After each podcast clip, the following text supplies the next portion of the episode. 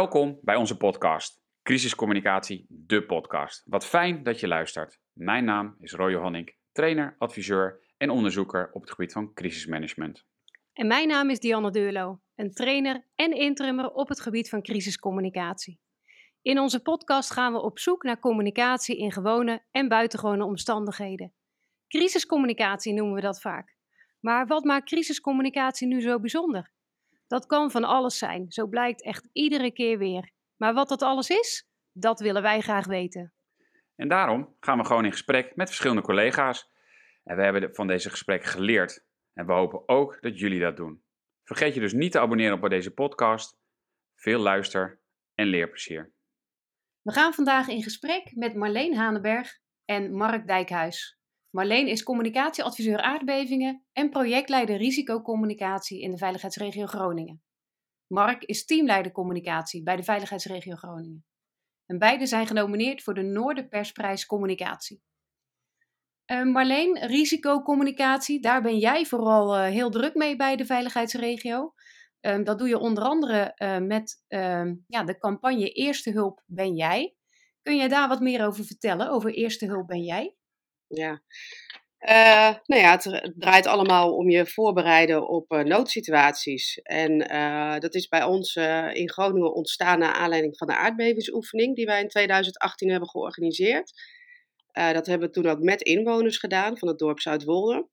En een van die oefendoelen was nou ja, de zelf- en samenredzaamheid beoefenen. Ja, want juist in dat scenario, uh, het scenario van een zware aardbeving, uh, is het heel goed mogelijk dat de hulpdiensten er niet zijn. Ja, en dan komt het uh, dus op de mensen zelf aan hè, en op, op, op, nou ja, op, op buren.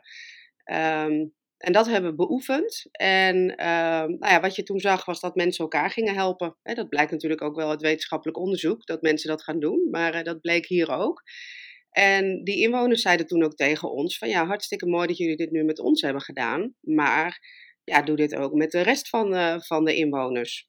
Ja, je kan natuurlijk niet in ieder dorp een oefening organiseren, maar we hebben wel gekeken van, uh, nou, wat, hè, wat werkt dan wel? Um, en zo hebben we uh, Eerste Hulp bij Jij ontwikkeld. Ja, want ik zei net campagne, maar eigenlijk is het dat niet. Hè? Eigenlijk is, is het niet iets tijdelijks, maar is het echt een vast onderdeel van jullie risicocommunicatie geworden. Ja, dat klopt. Uh, kijk, wat, je ziet natuurlijk wel dat, uh, nou, dat er wel steeds meer aandacht is voor risicocommunicatie. De, de evaluatiewet veiligheidsregio zegt er natuurlijk ook iets over. Um, nou ja, als je kijkt naar uh, hoe ze dat in het buitenland doen, dan zie je vaak dat risicocommunicatie ook wel veel meer in het onderwijs is verweven. In Nederland is dat niet zo. Um, en ja, ergens vind ik ook wel dat we in Nederland heel veel veiligheidsregio's het allemaal zelf doen. En daarmee zou je denk ik ook eigenlijk nog wel veel meer met elkaar kunnen samenwerken en veel meer met elkaar kunnen optrekken. Um, um, nou ja, dus um, ja, dat is eigenlijk, hè, je, je ziet de campagne Eerste Hulp ben jij, maar aan de andere kant zie je natuurlijk ook wel ontwikkelingen op het gebied van de omgevingswet. Waarbij uh, nou ja, ook bedrijven wat dat betreft veel meer aan zet zijn. Nou ja, dat wordt echt een zoektocht van hoe ga je nou als inwoners als bedrijven en als overheid met elkaar samenwerken om die zelf- en samenredzaamheid te versterken op de momenten dat het misgaat. Mhm. Ja, het is, uh, het is een van onze vier doelen, want Jan en ik gebruiken niet uh, IBS als doel, dus informatiebehoefte, betekenisgeving, schadebeperking, maar um, een van de doelen van ons is ook uh, het versterken van de samenredzaamheid, letterlijk zoals jij het uh, net zei, dus dat, dat past hier mooi bij.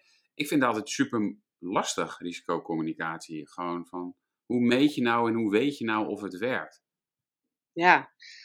Um, en is dat dan wat je er lastig aan vindt? Ja, je... eigenlijk wel. Gewoon van, ja, ik heb ooit een keer, volgens mij was het vorig jaar nog, dat we zeiden van, ja, we gaan niet, we, we doen niet dat de mens zich voorbereidt op een risico, want dat, daar, daar kunnen we niet op afgerekend worden. Maar wel, de mens weet wat hij moet doen bij een, weet je, en dat soort, dan ga je al bijna, ja, dan wordt het zo woordelijk van, waar hebben we het nu precies over? Wanneer, wanneer doen wij het goed? Ja, nou ja, wat wij uh, doen is tweejaarlijks onderzoek doen, hè, als het gaat om uh, risicobeleving en zelf- en samenredzaamheid.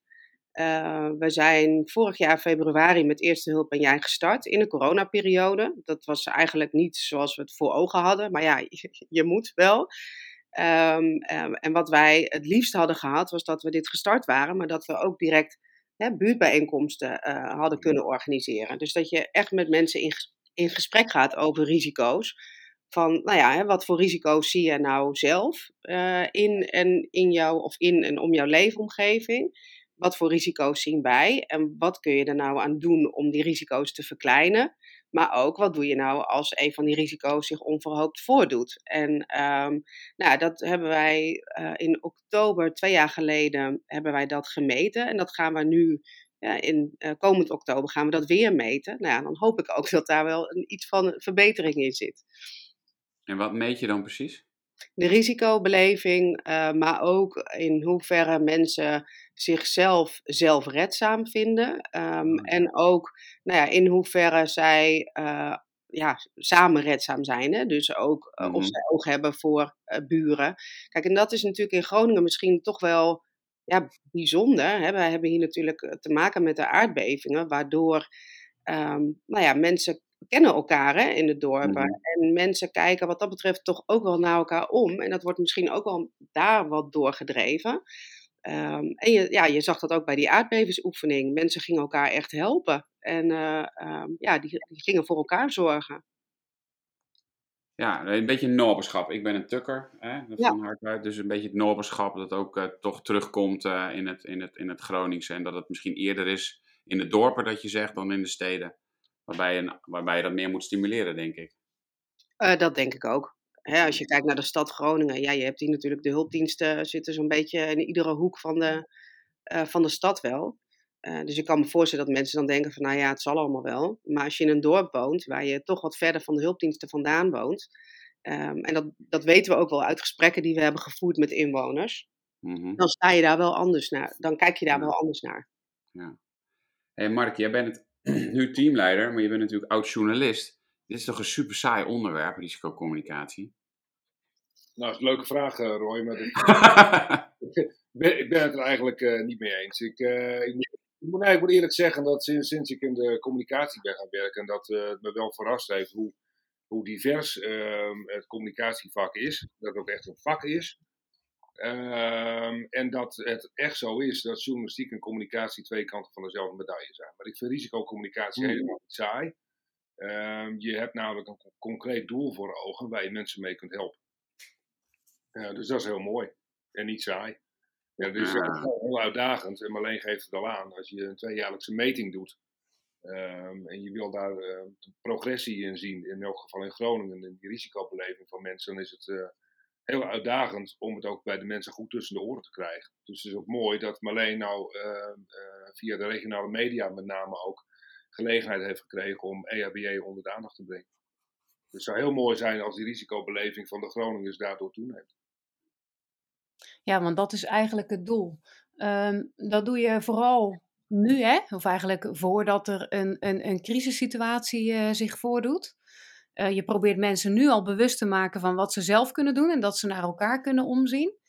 Um, als het dan toch uh, crisis is, hè, als er dan toch weer een, een, een risicovolle situatie is, wat uh, doe je dan nog aan, aan risicocommunicatie of laat je het dan los? En ga je dan heel erg focussen op in de crisis, in het moment? Of probeer je dan ook mensen aan te zetten om elkaar te helpen? Ja, je kunt het nooit helemaal loslaten. Hè? Als je in het moment zit, dan gaat het om het incident. Uh, en, in het verlengde daarvan gaat het misschien wel om de crisis. Uh, maar 24 uur later of 48 uur later, uh, dan gaan de luikjes misschien toch open bij, uh, bij de mensen. Van oké, nu sta ik open voor een boodschap dat ik het vervolg misschien anders moet regelen voor mezelf. dus het maakt niet uit of het een aardbeving is, of het is een incident op het chemiepark in Groningen, of in Delfzijl, of het is, ja, noem eens wat, een grote stroomstoring, uitval van telecom. Uiteindelijk heeft elke crisis wel in zich ehm, dat mensen daardoor bereid zijn om een boodschap te ontvangen. Maar eigenlijk vind ik ook dat je het dak moet repareren uh, als de zon schijnt. Uh, hè, dan staan mensen er misschien niet, voor, niet echt voor open, maar je kunt risicocommunicatie nooit echt helemaal loslaten. Ja. Ja, nou, uit die meting die wij uh, twee jaar geleden gedaan hebben, bleek ook wel dat mensen echt behoefte hebben aan die informatie. En je zag het ook hè, toen uh, bij de Russische inval in Oekraïne zag je ook dat mensen behoefte hadden aan informatie. Hè? De zoekcijfers op Google stegen, ons websitebezoek stegen enorm. Uh, dus mensen hadden behoefte aan informatie op het gebied van nou ja, schuilkelders, jodiumpillen. Hoe kan ik me online weren? Ja, en dat zijn dan de momenten waarop je er als overheid moet zijn, vind ik. Ja, dat is ook wel grappig, want dat is dan wat je in de journalistiek dan ziet. Hè? Van, je concentreert je op wat misschien wel beleidsmakers vinden, of wat een minister of een staatssecretaris of een burgemeester vindt. als je naar mensen zelf luistert, en dat gebeurt natuurlijk via Foxbox heel veel, of via polls online ja, dan komt er soms een heel ander beeld uit naar voren. Hè? Je kunt als communicatieprofessional best vinden, nou, hier hebben mensen denk ik niet zo behoefte aan. Maar zo'n poll wijst dan toch iets anders uit. En daar moet je naar luisteren. Dus je kunt als professional wel zeggen, hebben we al gedaan, hebben we vorig jaar gedaan, hebben we vijf jaar geleden gedaan. Mensen hebben op dat moment gewoon behoefte aan die informatie. Dan moet je het ook gewoon geven. Ja. Ja, en ik vind inderdaad, wat Marleen, en, wat je inderdaad zegt, ja, die jodiumpillen, ja, ik had hem niet aanzien komen. Jullie wel? Jij bent een tukker. ja, nou ja, nee, maar in die zin, mijn ouders, die wonen dicht bij Lingen. Dat bedoel ik. Hè, dus de kerncentrale. Dus, dus daar speelt het weer wel. Uh, maar, ik had het gewoon niet verwacht. Dat mensen inderdaad naar schuilkelders gingen vragen waar ze zijn. Naar, naar jodiumpillen. En, en is dat ook misschien, Mark, wat jij net zei? Van, ja, ja, dus moet je luisteren. Dus moet je ook een andere manier van communicatie gaan hanteren. Ja, je moet, uh, je moet gewoon luisteren naar wat mensen, wat mensen vragen. En uh, als die behoefte er is, geef ze het antwoord. Hè? Dus leg nog een keer uit. Kijk, voor ons is het gevoelens fressen, hè, van wij weten hoe het zit. Wij weten waarom de jodiumpillen niet worden uitgedeeld buiten een straal van 100 kilometer rondom Lingen. Mm -hmm. En dat het voor kinderen onder de 12 en zwangere vrouwen is die dan die pillen krijgen. Ik heb ze thuis ja. liggen, denk ik, voor onze dochter die inmiddels al ouder is. Hm. Maar ehm, uh, ja, als mensen nu behoefte hebben aan informatie, waarom krijg ik die pillen niet? Ja, dat komt voort uit angst, uit onwetendheid. Geef ze die informatie. Dat is gewoon belangrijk. Ja. ja. En het kost weinig moeite, hè? Ja, jullie zeggen um, dat luisteren, dat is belangrijk. Dat, dat kennen we ook natuurlijk binnen crisiscommunicatie. Um, maar als je dan luistert naar de behoeften van de mensen in Groningen, naar de inwoners, naar inderdaad, als je ziet dat die zoekvragen groter worden naar bepaalde onderwerpen, Um, hoe, hoe doe je dat dan als organisatie om daarop in te spelen? Want je moet heel flexibel kunnen zijn, want het kan soms ook even wat rustiger zijn qua behoeften. En soms kan het opeens pieken. Hoe doe je dat dan misschien even organisatorisch met je team? Want mensen moeten dan opeens, uh, als je dat moment wil benutten, moet dat wel kunnen in je organisatie ook. Ja, nou ja, daarvoor is wel nodig dat je een flexibel team hebt dat begrijpt uh, dat ze um, individueel ook gewoon 24 uur per dag niet aan hoeft te staan, maar wel dat je weet dat er op sommige momenten een piekbelasting is. Dan moet je kunnen leveren. Uh, en mensen die hier komen werken bij de veiligheidsregio, althans in mijn team bij communicatie, die houdt er ook echt, nou, soms worden ze er helemaal gek van, hoe vaak ik aan de voorkant zeg van realiseer je goed in wat voor wereld je terechtkomt, wat voor vak het is. als, je, als je er niet tegen kunt om, uh, om aan te staan, moet je dit gewoon niet gaan doen. Uh, en wij verkeren denk ik nu in de, in de luxe positie dat we een heel fantastisch team hebben met, uh, met acht, negen mensen die, ja, het maakt eigenlijk niet uit wat voor moment van de dag, of nou weekend is of s avonds. jongens, er is een klus, zo zie ik het dan, hè? er is een klusje, wie heeft er zin in? Nou, en dan gaan we gewoon los. Ja, en op de andere momenten is het ook wel van, uh, hop, nu gewoon even rust pakken, weet je. Dus daar, ja. nou ja, ik moet zeggen dat Mark daar uh, hartstikke goed oog voor heeft. Uh, en daar ook door het team voor gewaardeerd wordt.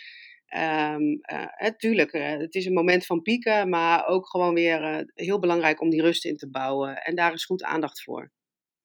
Ik, ik, weet je wat ik in één keer, dit is misschien echt suf nu zeggen, maar risicocommunicatie hangt dus ook af van het moment. Dat is wat jij zegt toch Marleen? Ja, uh, ook. Precies wat jij zegt, ook, denk ik.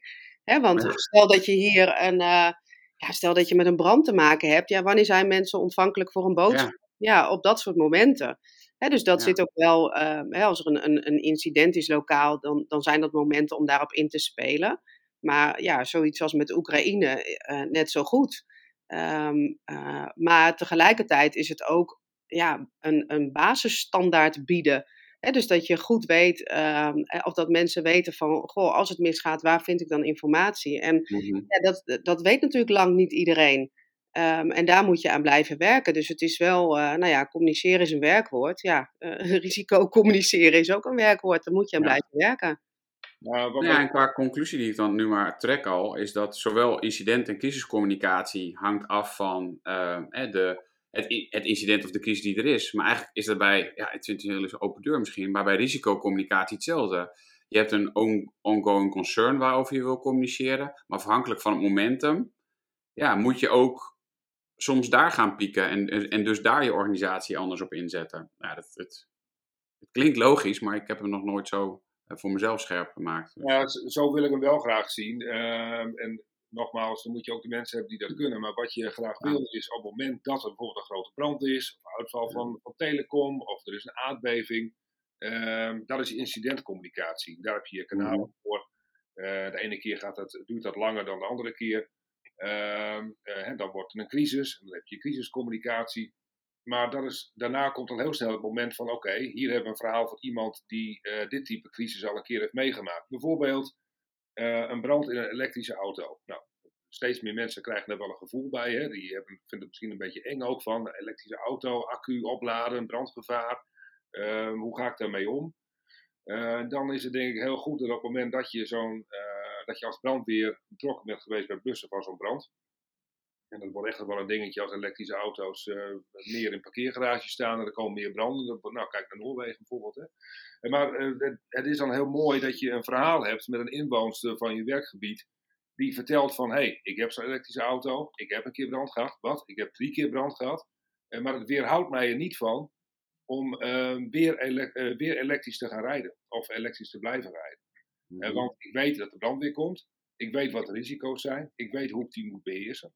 En als je zo'n verhaal kan meegeven aan mensen die op, naar aanleiding van het incident openstaan voor zo'n verhaal. Ja, dat is het mooiste wat er is. En ik, nou, ik hoor maar alleen, ik weet niet of jij dat ook hoort, maar ik hoor continu in dit verhaal dan ook risicobeleving versus hoe ga ik om met de risico's die ik zelf beleef. Wat Mark vertelt. Ja, nou, dat klopt. We hebben in Delfzijl een, uh, een, een, ja, buurtbijeenkomst gehouden.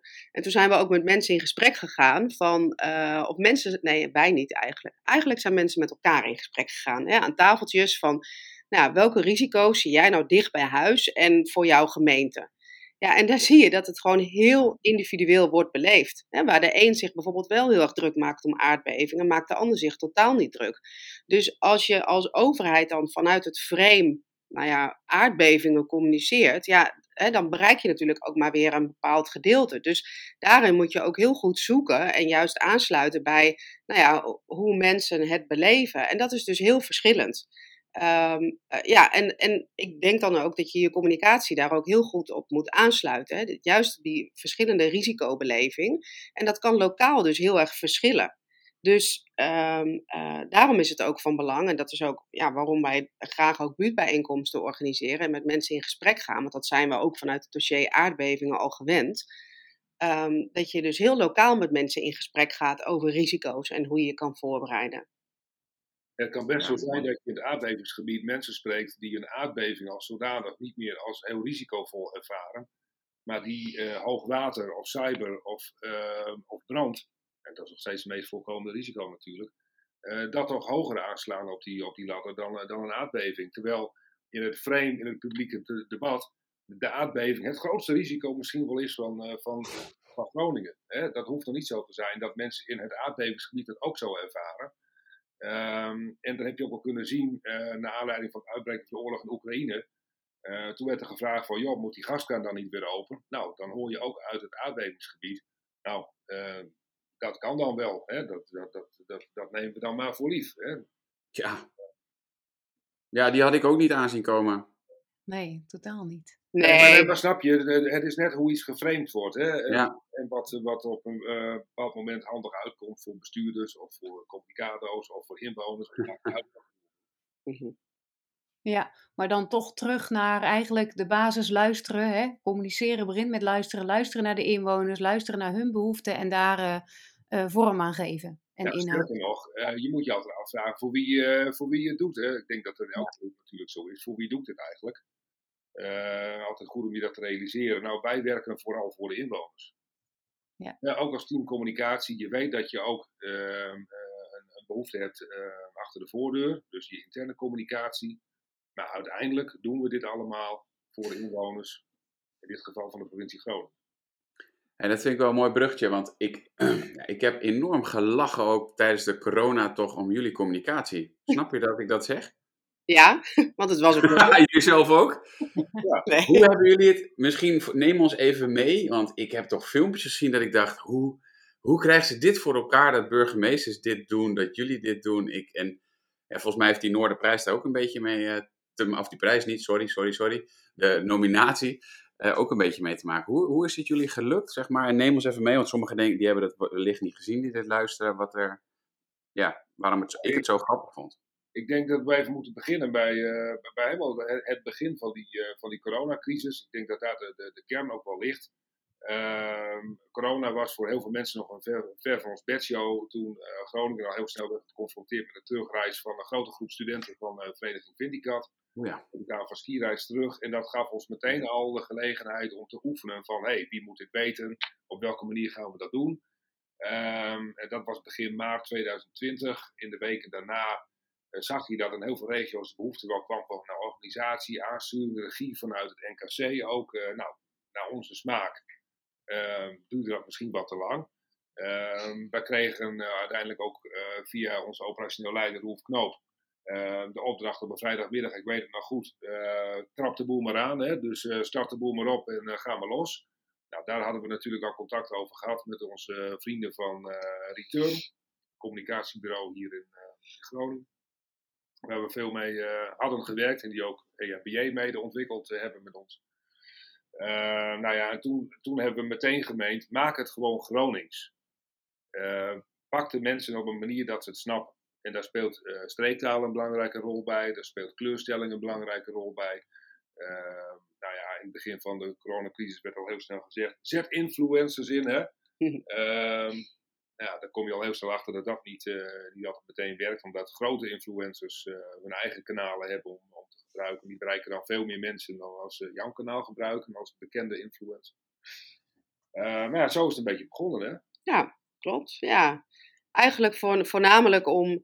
Hè, er waren natuurlijk maatregelen uh, afgekondigd. Um, en vooral om die maatregelen ja, wat meer een beetje nou ja, luchtig en wat motiverender te brengen dan, um, ja. nou ja, zo, kijk eens, zo moeten jullie je gedragen. En uh, ja, iedereen werkte, nou niet iedereen, maar de meeste mensen die we vroegen, die werkten er ook aan mee. En die vonden het hartstikke leuk om te doen. Dus het was echt een soort van, uh, uh, ja, het had een, eigenlijk gewoon een hartstikke leuk effect. Uh, hè, Wilfred Gené, uh, Erwin Koeman, uh, nou ja, Via Buze, Groningse zangeres. Er hebben zoveel mensen meegewerkt en nee, je zag wel dat dat echt effect had. Ja, je zet heel hoog in, hè? je begint gewoon bij Arjen Lubach, je begint bij Calvijn, je begint bij Kraantje Papi. Uh, ja, dat lukt dan niet. Maar daaronder zit een hele brede laag bekende Groningers, Bert Visser niet vergeten. Die slaat gewoon ja. aan hè, bij een heel groot, uh, heel groot publiek. En uh, dat is wat je wil. Ehm, dat mensen uiteindelijk denken, oh ja, wat daar gezegd wordt over het handen wassen. En dat hoesten en niezen in je elleboog. Dat is misschien wel belangrijk om te doen. Je hoort nu zo vaak van die mensen, daar wil ik het wel van aannemen, van de weervrouw van RTV Noord. Hè, die elke dag vertelt wat voor weer het wordt. is een betrouwbaar iemand voor mensen. dus dat was wel, wel goed om te doen. Maar dat Gronings maken, dat hebben we eigenlijk de hele campagne gedaan. Ook met de mondkapjes. Hè. Ik, zeg er altijd bij, uh, Rotterdam had een mondkapje met de tekst Debbie nou op je muil. Nou, hartstikke goed hè. Uh, maar dat is wel hoe het werkt. Toen dacht ik wel van, ja, hoe kunnen we dat nou Gronings maken? Nou, dat is kap de veur geworden. Kop de veur is hier een bekende uitdrukking, hè, van de schouders kop de veur. Nou, van een O en A maken, dat lukt iedereen, en mij ook. Dus toen werd het kap de veur. Ja, klinkt heel simpel, maar dat werkt dan. Ja. En zo heb ik wel vaker van die Groningse dingen gedaan. Ja. Hoe hou je nou, um, en dat is misschien ook een, een, een, een, samenwerking, denk ik, met dat bureau, dat communicatiebureau geweest, maar hoe bewaak je nou die grens tussen, ja, je wil mensen bereiken, dan mag het enigszins ludiek zijn, maar het moet ook niet te ludiek zijn, want het is wel een heel serieus onderwerp, zeg maar. Hoe, want soms is het misschien een randje wat je opzoekt. Hoe uh, is dat dan toch gewoon naar elkaar luisteren en gevoel? Of heb je daar dat bureau dan vooral voor? Nou, ik denk dat, dat, uh, dat, dat we dit ook vooral zelf hebben gedaan. Uh, kijk, of je, nou, of je het nou hebt over een filmpje met influencers, of je hebt het over een poster, of je hebt het over uh, zo'n mondkapje met de tekst kap. Dat zijn allemaal middelen in een mix die je met elkaar samenstelt. Want in diezelfde mix, en dan komen we zo bij, Roy over begon, hoort ook een boodschap van het openbaar bestuur. er hoort ook een boodschap van je voorzitter. In samenspraak met, met de directeur publieke gezondheid, die natuurlijk een hele belangrijke rol heeft in die coronacrisis. Dat hoort er ook bij. dus het is en-en naast elkaar. Ehm, en, en soms hoort, dat ook, ja, hoort er ook een andere, ander type boodschap bij van bestuurders. Ehm, soms wat meer serieus. Ehm, we kennen allemaal de rollen van de burgemeesters. Hè? Arm op schouder, burgermoeder, burgervaderrol. Dat heb je soms ook nodig. Oog hebben voor elkaar in zo'n uh, zo'n onzekere tijd. Maar ja, je kunt ook een heel grappig filmpje maken met een uh, burgemeester, in dit geval uh, de voorzitter van onze veiligheidsregio, Koen Schuiling, die zich daar echt wel voor leent. Heeft een hele serieuze kant. Kan de boel echt op scherp zetten in een veiligheidsberaad. Maar kan ook met een lampion langs de deur vertellen van, joh, op deze manier kun je op een veilige manier toch zitten na te lopen op 11 eh, november. En ja, dat zijn dan zulke leuke filmpjes, gemaakt door Joris Barske van de gemeente Groningen, zeg ik er graag bij. Joris is super creatief en heeft dan zo'n goede band met een burgemeester, dat hij als was in de handen van deze, deze jongen is, dat hij dat ook gewoon doet. Ja, ja. dat vind ik wel mooi. Hè? Dat, je, dat zegt ook iets over hoe je naar jezelf kijkt. Dat je jezelf ja. niet altijd serieus moet nemen soms. Ja, zeker. Mooi. Ja. Roy, je geluid staat uit. Ik zie dat je wat zegt, maar.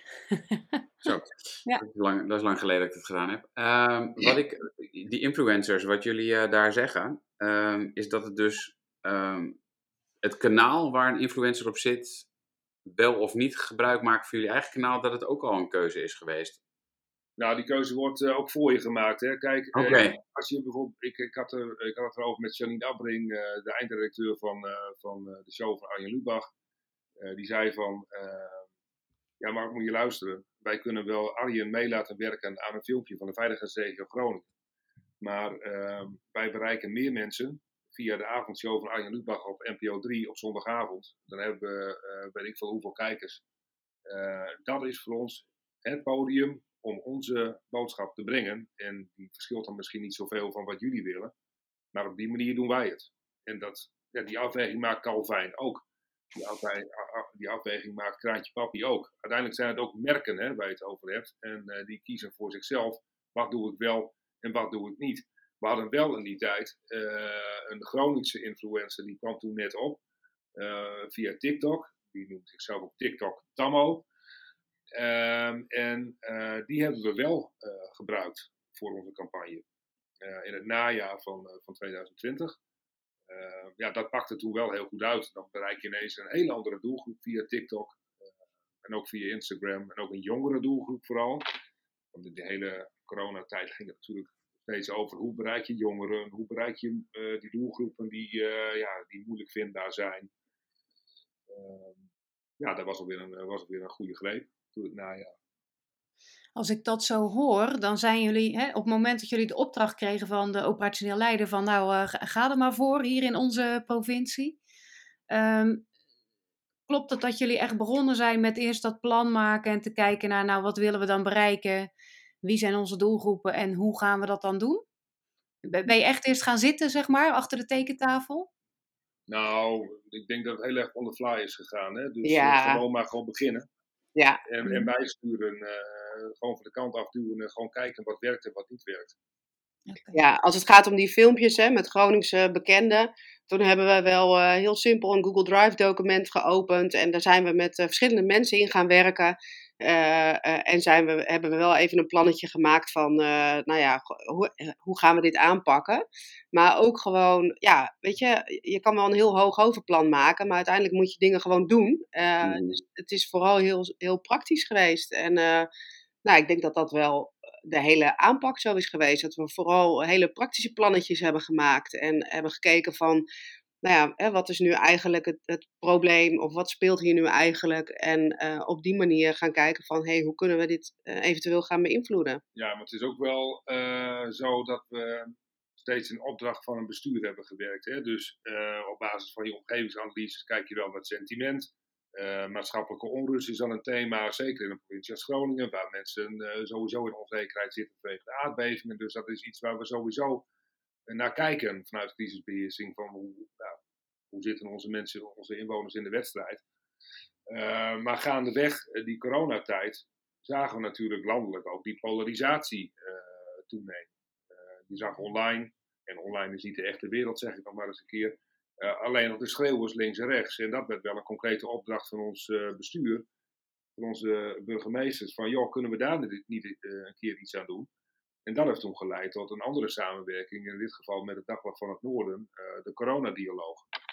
Gepresenteerd door Jelly Brouwer van NPO Radio 1 van Kunststof. Ze heeft een Groningse achtergrond, dus dat is mooi. En daar hebben we toch een half jaar lang, om de twee weken, uh, alle thema's uh, behandeld, alle tegenstellingen in de samenleving kunnen behandelen. Tussen jong en oud. zorg, horeca, evenementensector, sport. Maar ook openbaar bestuur, gezondheidszorg, dat soort dingen allemaal. Al die thema's, die hebben we toch op een rijtje kunnen zetten. En dat hebben we gedaan omdat het bestuur daar toch wel uh, behoefte aan had. En wij zagen het zelf ook natuurlijk. Is dit risico of incident of crisiscommunicatie? Ja, ik denk alles hè. Was, ik dacht al dat je dat ging zeggen. Ja, maar moet er per se een hekje omheen, uh, Roy? Nee hoor, nee, ik wist ook al dat je deze weg ging stellen, want ik heb, we spreken elkaar natuurlijk wat vaker. nee, maar ja, ik, nee, want ja, Diane en ik zeggen ook uh, in onze trainingen van ja, communicatie, het maakt eigenlijk niet uit uh, hoe je het noemt, want je doet hetzelfde. Uh, je hebt een doelgroep, je bent aan het redeneren vanuit je doel, je doet het met een bepaalde strategie. Um, ja, eigenlijk doe ik het gewoon hetzelfde als in de journalistiek, van het begint altijd met een verhaal dat heb ik altijd gezegd. Je begint met een verhaal en dan is de vraag: wie moet dit weten? Mhm. En waar bereik ik die persoon? Op welk, uh, welk platform, op welk kanaal? En wat is dan de manier waarop je iemand dan het, het meest pakt? En dat kan een filmpje zijn, of het kan, uh, weet ik veel zijn. Het kan van alles zijn. Ja, de vorm is het laatste. Ja, de, de, de vorm, dat is de hoe. Dat begint mm met wat en wie moet dat weten en wanneer. Ja. Ja. dus uh, afhankelijk daarvan kies je uh, je middelenmix, om een heel vies woord te Maar komt het daar wel op neer. Ja. Ja. Nu is bij, uh, bij, uh, bij, bij de voorbeelden die jullie nu geven en bij die communicatie over corona was een heel belangrijk thema was gedragsverandering. Hè? Want uiteindelijk willen we dat mensen hun gedrag aanpassen. Dat ze afstand houden, mondkapje opdoen, et cetera. Um, bij risicocommunicatie wil je vaak ook gedragsverandering bereiken. Hè? Dat mensen inderdaad zich voorbereiden. Dat ze thuis in een gezin bespreken: hey, hoe kunnen we hier weg als er brand is? Uh, dat ze water in huis halen. Ik bedenk het allemaal maar. Um, maar gedragsverandering, daarvan zeggen we in communicatie, dat is altijd best wel lastig. Uh, om dat uiteindelijk te bereiken en ook te meten. Ja, wat zijn voor, vanuit jullie daar de leerpunten in of de tips die jullie kunnen geven aan luisteraars? Nou, eigenlijk vooral lokaal communiceren. Um, ja, als je, uh, ik heb het al eerder gezegd, we hebben verschillende inwonerbijeenkomsten georganiseerd. En als inwoners dan met elkaar in gesprek gaan, maar als je daar ook als overheid bij bent. En het mooiste zou nog zijn, hè, als je nou, bijvoorbeeld denkt aan Delfzijl, daar heb je ook een groot chemiepark. Het mooiste zou zijn dat je dat met die verschillende partijen doet. Hè? Dus met het bedrijfsleven, met de overheid, met inwoners. Gaat kijken van, nou, hoe kun je je nou voorbereiden op incidenten? Uh, wat gebeurt er nou als het misgaat? Uh, wat kun je dan zelf doen? Uh, en dat is, ja, dat is voor inwoners rondom het chemiepark bijvoorbeeld weer anders dan inwoners hier die tegen de stad aan zitten. dus ja, ik, ik denk wel dat de sleutel van het succes zit in het lokaal communiceren ook. En, en juist dat lokale versterken. Uh, los van nou ja, hè, de basiscommunicatie die je sowieso uh, moet doen op het gebied van risicocommunicatie. Door bijvoorbeeld een website te hebben, door hè, eh, via social media aandacht te hebben, via huis-aan-huisbladen. Um, uh, nou ja, zo zoek je eigenlijk naar verschillende manieren die elkaar aanvullen.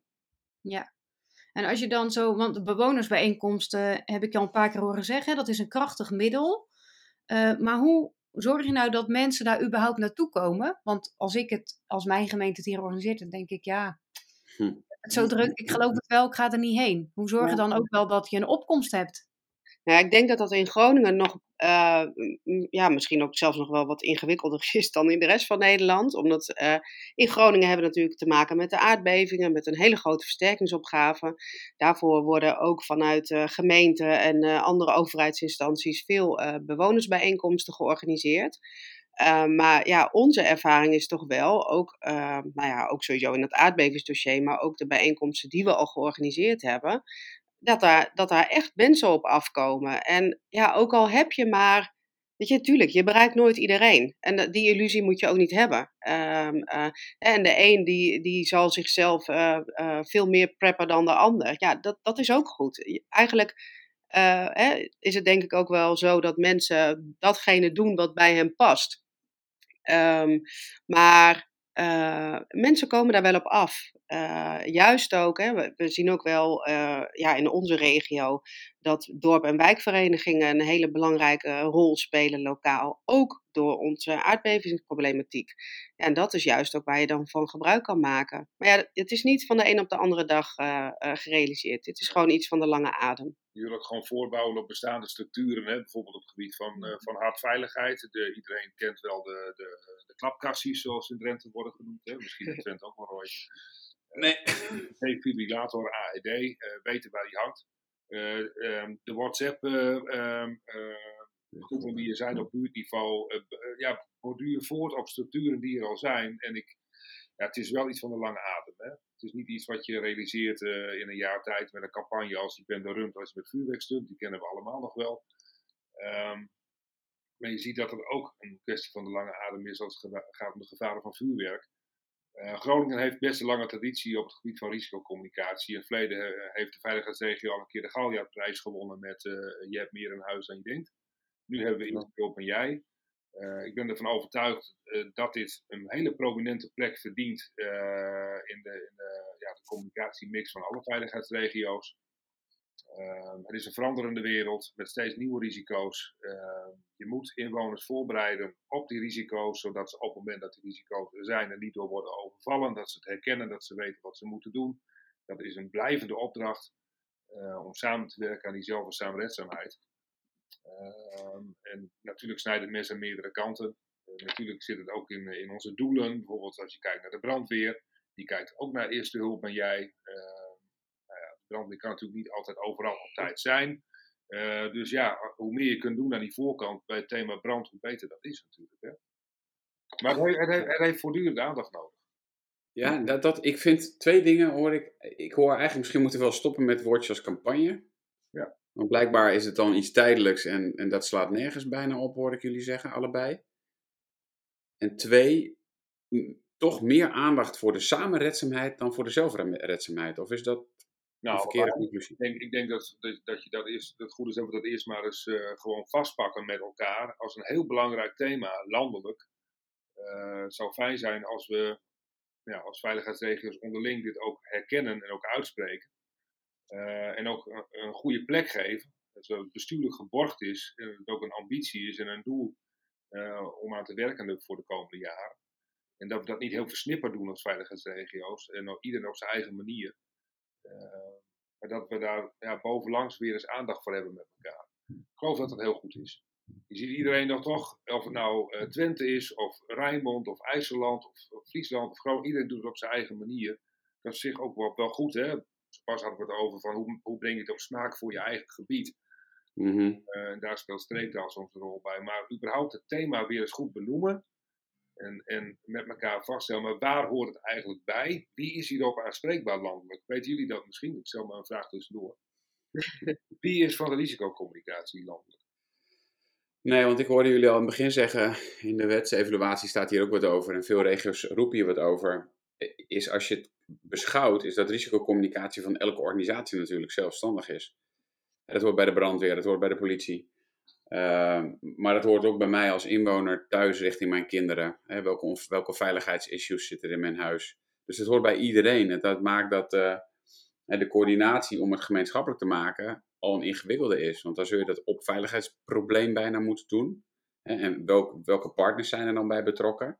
En dat zie je ook waarom uh, nou, de, de evaluatie of de, commissie Muller daarvan zegt van ja, daar moeten we toch eens een keertje weer aandacht hebben. En wat jij, wat jij zegt, Mark, vind ik wel een mooie ik denk dat we door het als samenredzaamheid uh, te framen in plaats van zelfredzaamheid, je ook weer misschien uit het individualistische gaat en ook meer gaat kijken in de buurt. Uh, van, en of op je gezinsniveau, of op je familieniveau, of op je vriendenniveau. dan ga je heel anders kijken misschien ook naar, uh, naar je eigen rol uh, daarbinnen. En denk dat die makkelijker wordt. Hoop ik. Nou ja, kijk, herhaling is echt de kracht van de boodschap. Iedereen heeft inmiddels wel een camera van Very Sure hangen, denk ik. Omdat uh, je er elke dag 3 miljoen keer voorbij ziet komen op tv. Je zou ja. willen dat dit ook met, met, met dit soort issues zo was, hè? Nou ja, hard voor, je noemde net hardveilig. Ik heb een ARD aan mijn, aan mijn huis hangen. Ik, uh, ik ben degene die in mijn wijk of in mijn straat dat gecrowdfund heeft. Ik had uh, binnen twee dagen 1900 euro bij elkaar. Ja. En, uh, Mensen dat toch belangrijk vinden, hè? Die, die veiligheid lokaal. Dat, dat, is het, dat, dat is het dus ook. Um, en, en ja, een, een oud vrouwtje die zei van, hier heb je 100 euro. Het is niet voor mij hoor, want als ik, als, als ik een hartstilstand krijg, dan hoef ik, uh, nou, ik hoef het niet te overleven. Maar ik vind het een prachtig initiatief van de buurt. En dan zie je dat mensen er ook een bijdrage aan leveren. En ik denk als, je, als we dat misschien wat concreter kunnen maken, ook op andere veiligheidsproblemen, dan weet ik zeker dat mensen daar een bijdrage aan leveren. Nou ja, of nog even in te haken op die samenredzaamheid. Uh, de aardbevingsoefening in 2018 bij ons in Groningen heeft er wel toe geleid dat we met nou ja, verschillende inwoneravonden ook hebben georganiseerd. En met die inwoners die hebben meegedaan aan de aardbevingsoefening zijn gaan zitten van wat had jullie nu geholpen uh, als het gaat om voorbereiding?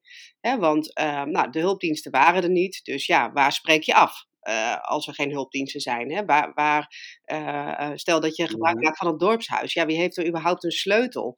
Uh, wie heeft er specifieke communicatiemiddelen? Nou, dat heeft een hele lijst opgeleverd met allemaal aandachtspunten. En dat heeft weer een, een, ja, echt een buurtplan opgeleverd, het E EHBJ-buurtplan. En dat is dus waar, waar, ja, waar buren met elkaar mee aan de slag kunnen om, om dat met elkaar in te vullen. Hè? Want je, nou, Delfzijl bijvoorbeeld, ja, daar is altijd een ziekenhuis geweest. Het ziekenhuis is nu gesloten, maar die mensen die daar gewerkt hebben, die wonen ongetwijfeld nog steeds daar in de omgeving. En wat nou als er een calamiteit is? Hè? Uh, ja, hulpverleners die, die helpen altijd. Die komen in actie.